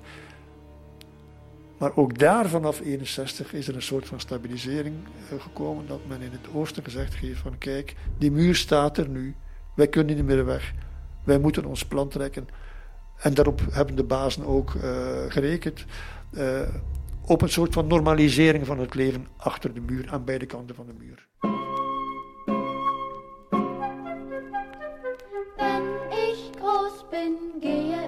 Volksarmee. Wenn ich groß bin, gehe ich zur Volksarmee. Ich fahre einen Panzer, ratata, ratata, ich fahre einen Panzer, ratatatata. Wenn ich groß bin, gehe ich zur Volksarmee. Wenn ich groß bin, gehe ich zur Volksarmee.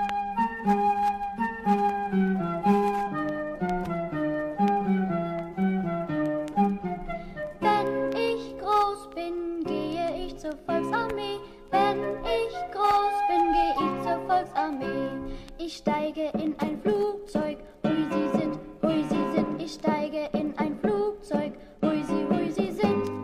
Wenn ich groß bin, gehe ich zur Volksarmee. Wenn ich groß bin, gehe ich zur Volksarmee.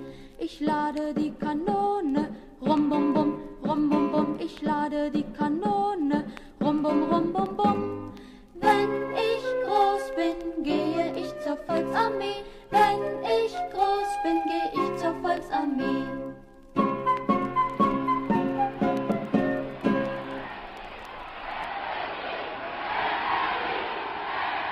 Ja, uh, in 1963 brengt uh, Kennedy, John F. Kennedy, president, in de zomer van uh, 1963 een bezoek aan West-Berlijn. De gastheer is Willy Brandt, die is dan nog burgemeester van Berlijn. En wie er ook bij was, was de bondskanselier, de West-Duitse bondskanselier, Konrad Adenauer.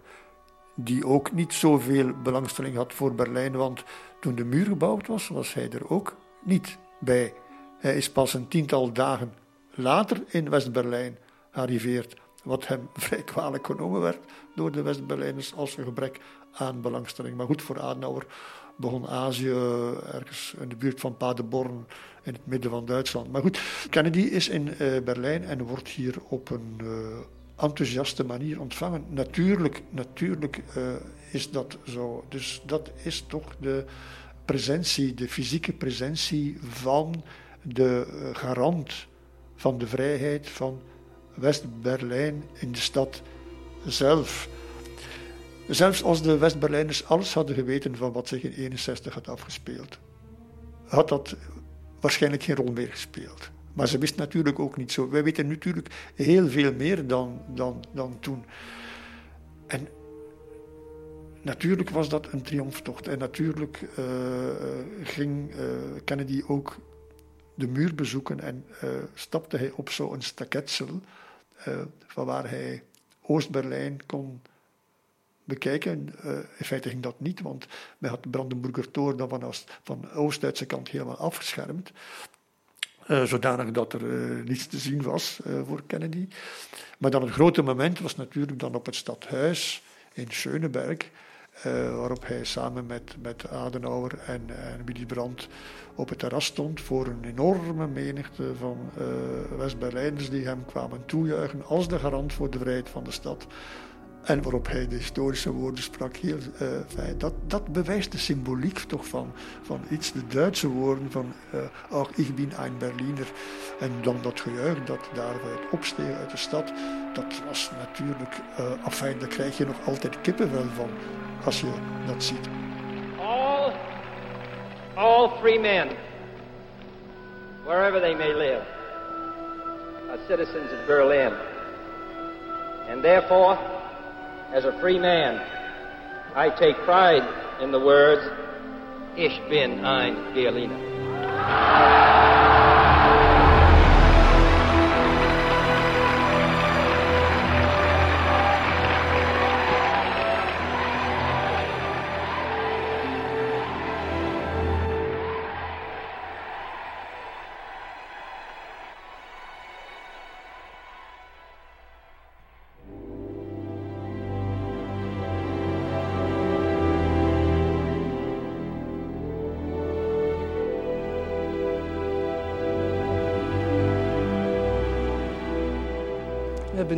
Die villawijk waar Stalin en Churchill en Truman zaten achter ons gelaten.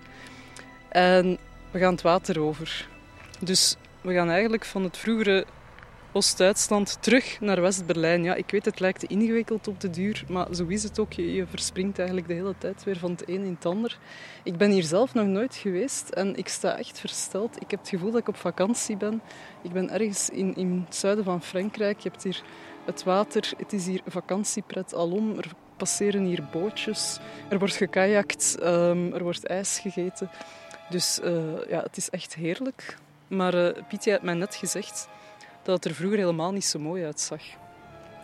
Nee, dit is ook een vrij sinistere plek. Dus we staan aan de oever van het kleine kanaal hier, met een klein bruggetje, de Parkenbrug. Een klein gebied, net over het bruggetje, dat klein gebied DDR, was alleen maar te bereiken via dat bruggetje. Dat dus voortdurend bewaakt werd. Je moest een speciaal pasje hebben. Ook de, niet ook, de bewoners hier in de omgeving. Als ze iemand wilden gaan bezoeken aan de overkant van het water, moesten zij met een speciaal pasje dat ze moesten tonen aan uh, ja, controleurs, bewakers, moesten zij over dat uh, bruggetje. En alle voorzieningen, dus verhuizingen enzovoort, moesten allemaal naar deze plek deze exclave die helemaal ommuurd was. Dus het is een heel, heel kleine plek van een paar vierkante meter. En die was helemaal ommuurd zodanig dat de mensen letterlijk met hun neus niet op de grens, maar op de muur zaten. Bij zoverre, ja, ik denk dat er 200 of 300 inwoners waren. Uh, dat de mensen daar ziek werden. Hè. Je hebt dan verslagen gehoord van uh, toen de muur gevallen was en toen het hier allemaal openkwam. Van mensen die niet meer konden leven met gesloten deuren. Het was uh, een gebied dat helemaal omringd was door grens, door muur, door prikkeldraad. Onhoudbaar. Men heeft lang overwogen om een gebiedsruil te doen. Ook de bewoners zouden weggaan, verhuizen, omgeziedeld zou men kunnen zeggen. En dat stuk zou dan naar West-Berlijn gaan, helemaal terwijl de DDR een ander stuk zou krijgen op een andere plek, hoe dan ook. Uh, het is bijna, hoe zou ik kunnen zeggen, een, een, uh, ja, een halve cirkel. Een gebied dat heel, heel over het water heel dun is en dat dan een beetje, een beetje naar omhoog uitzet, alsof je ja, een beetje de binnenkant van een hoed zou kunnen zeggen. Zo ziet het eruit. En uh, specifiek voor, voor uh, het gebied was natuurlijk dat het bewoond werd door heel veel mensen die te maken hadden met de staatsveiligheid. Dus er heerste in het gebied ook een, dat kleine territorium, een groot wantrouwen tegenover iedereen. Niemand wist precies wat, hoe, waar, wie deed. Dus in alle opzichten een sinistere plek. En dat is natuurlijk ook heel moeilijk voor te stellen als je die idylle nu vandaag hier ziet. Dus je kunt ook wel zeggen dat dingen ten goede kunnen veranderen, want dat is zeker hier gebeurd. Hè. Er stonden heel mooie villa's daar ook. Uh, ook wat men noemt de, de, de Zwitserse villa's. De, een, een heel speciaal type van constructie van huizen. Die, uh, ja, het vakwerk, vakwerktype zou je kunnen zeggen. Ook heel landelijk. Een veertigtal, de meeste daarvan heeft men afgebroken. Ook om veiligheidsredenen van, het oogpunt van, ja, vanaf, vanaf het balkon van die, van die woningen kan men vrij gemakkelijk met een touw of met een ladder of zo de sprong maken naar, naar het westen. Dus uiterst, uiterst streng bewaakt en je zou gewoon kunnen zeggen onleefbaar voor de mensen die, want je stak je deur open en je werd geconfronteerd met de muur op die manier.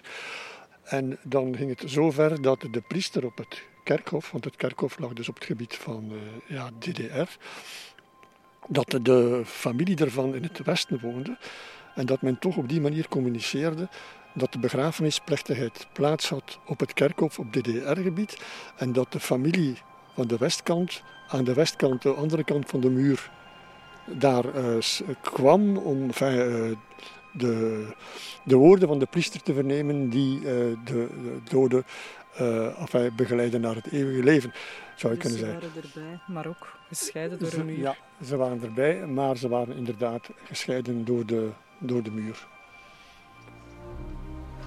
Kliniker Brugge ik was hier ook nog niet eerder, maar ik ken die brug wel uit die film van Steven Spielberg, Bridge of Spies.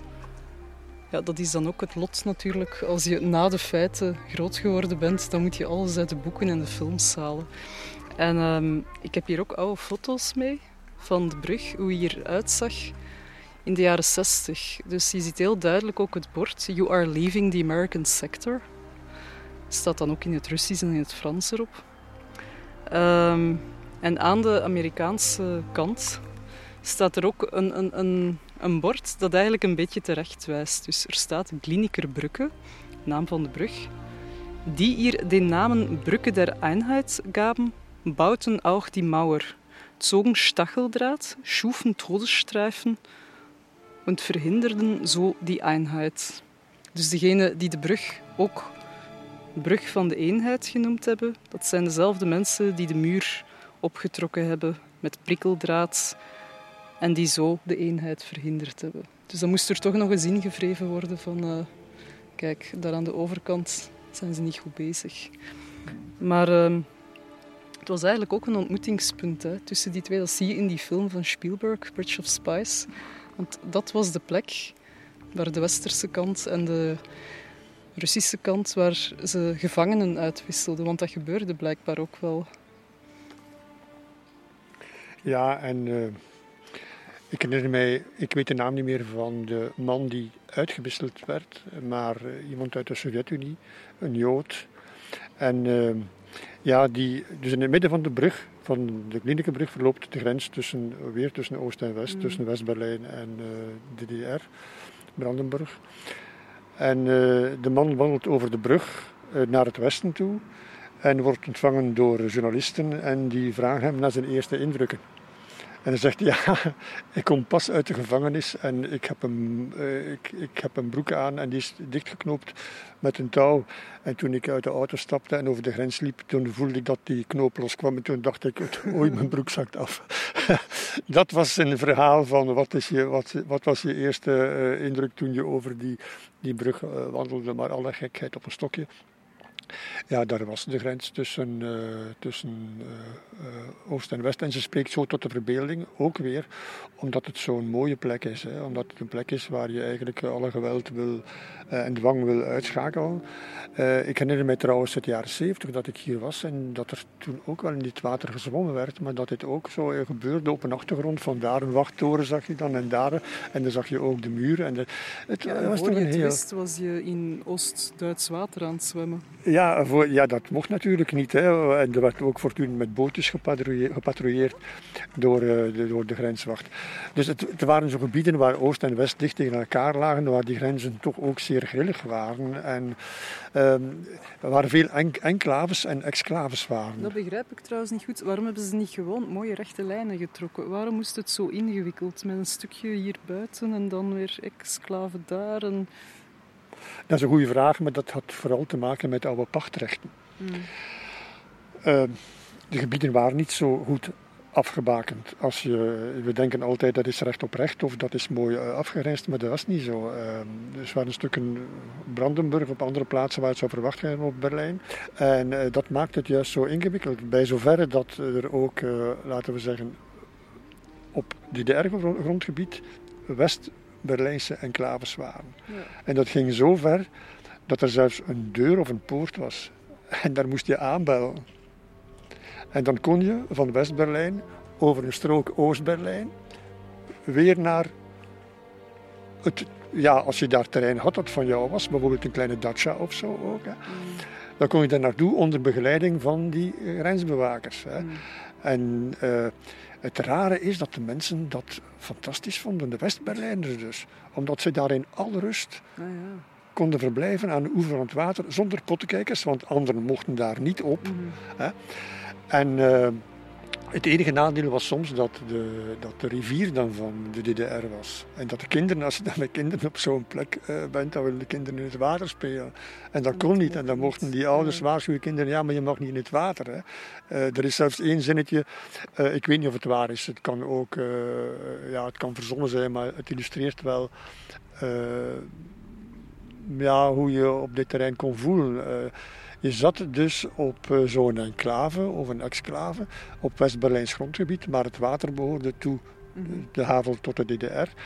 Er kon ook volwassenen niet met hun voeten in het water gaan zitten. En wie dat toch deed, werd, zo werd verteld, toegebeten door de grenswachter. Holen Sie sie Ihre Füße aus unserem sozialistischen Wasser.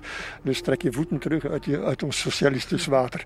Uh, kijk, en er uh, zitten daar net ook mensen met hun voetjes in het water aan de overkant. Voilà, dus kijk, en dat was, uh, dat was ondenkbaar. Ja. Maar toch, ja, bij die overgang of waar die moest aanbellen, bijvoorbeeld, had de grapjas is ondergeschreven, aanbellen, uh, Honecker, DDR, Honecker komt zelf open doen. Honecker die toen de baas was van de communistische partij. Ja, ja, die toen de grote leider was van de communistische partij. En bedoel, die mensen die hadden soms wel een goede verhouding met die grenswachters. Mm-hmm. Want die kenden die op de duur en er werd wel een ijsje is betaald. Of uh, ze mochten ook wel eens een glas drinken als er een buurtfeest was of zo. Maar dat werd dan toch natuurlijk, dat was allemaal stiekem, hè, want dat mocht, natuurlijk, dat mocht allemaal niet. Hè. Daarom waren die grenswachters ook altijd tenminste met twee, want de ene moest de ander bewaken, wat ik al gezegd heb. En dan plus, um, net omdat West en Oost hier zo dicht bij elkaar lagen, was dit ook een plek waar mensen probeerden uit het oosten weg te geraken. Absoluut. Ja, absoluut. En daar zijn mensen bij gestorven. En er zijn mensen bij gestorven. Het, het, het monument in Griepnitzee, mm daar staat nog een stukje muur aan het water. En er staat ook een bord op en er staan een twintigtal namen op van mensen die daar ja, omgekomen zijn, die door een kogel getroffen zijn van de grenswacht. Maar zoals gezegd, het was, het was allemaal heel ingewikkeld en moeilijk. In dit, op dit gebied, in deze exclave waar we nu uh, er net over gehad hebben, dan mochten de, de inwoners of de bewoners van de huizen geen ladders hebben. En als ze ladders hadden, moesten ze die aangeven. En die moesten s'nachts in de stal worden opgeborgen en die moesten vast worden gemaakt. En dat werd allemaal gecontroleerd. En allemaal dat uit pure angst dat die ladders zouden gebruikt worden om over de muren uh, te geraken. Uh, dus dat zijn werkelijk hallucinante toestanden. Hè. Dat, uh...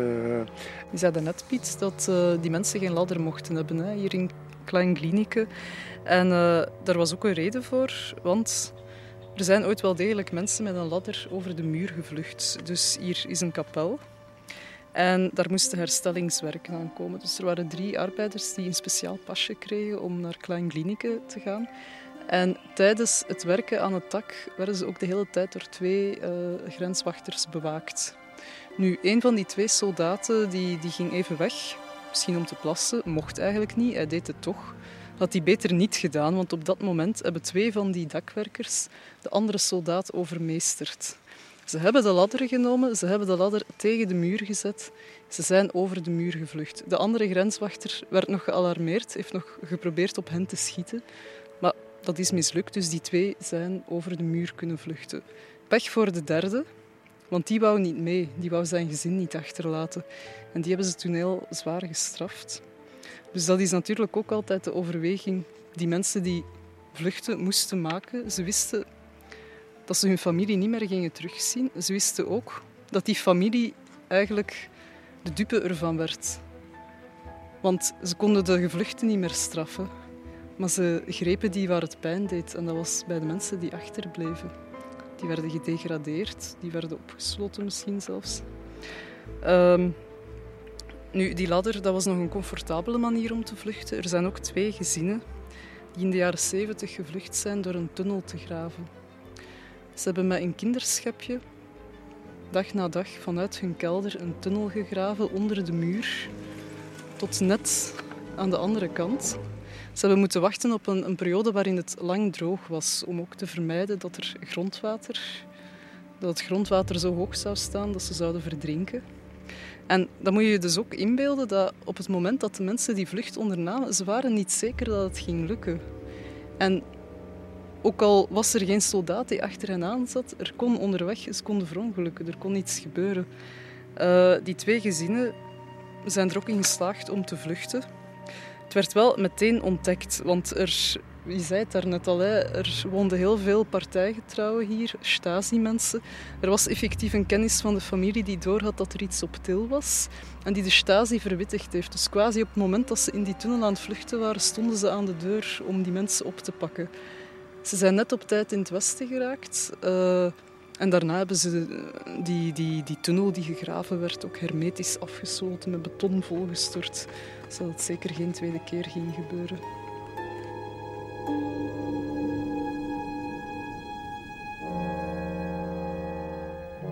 Je zou kunnen zeggen, de bouw van de muur schept duidelijkheid. Er is, het is een drama voor Berlijn zelf. Het is een drama voor de mensen die er wonen. Het is een drama voor de families die elkaar niet meer zien, die uit elkaar gelukt worden. Het is een vreselijk, het is een vreselijk gebeuren.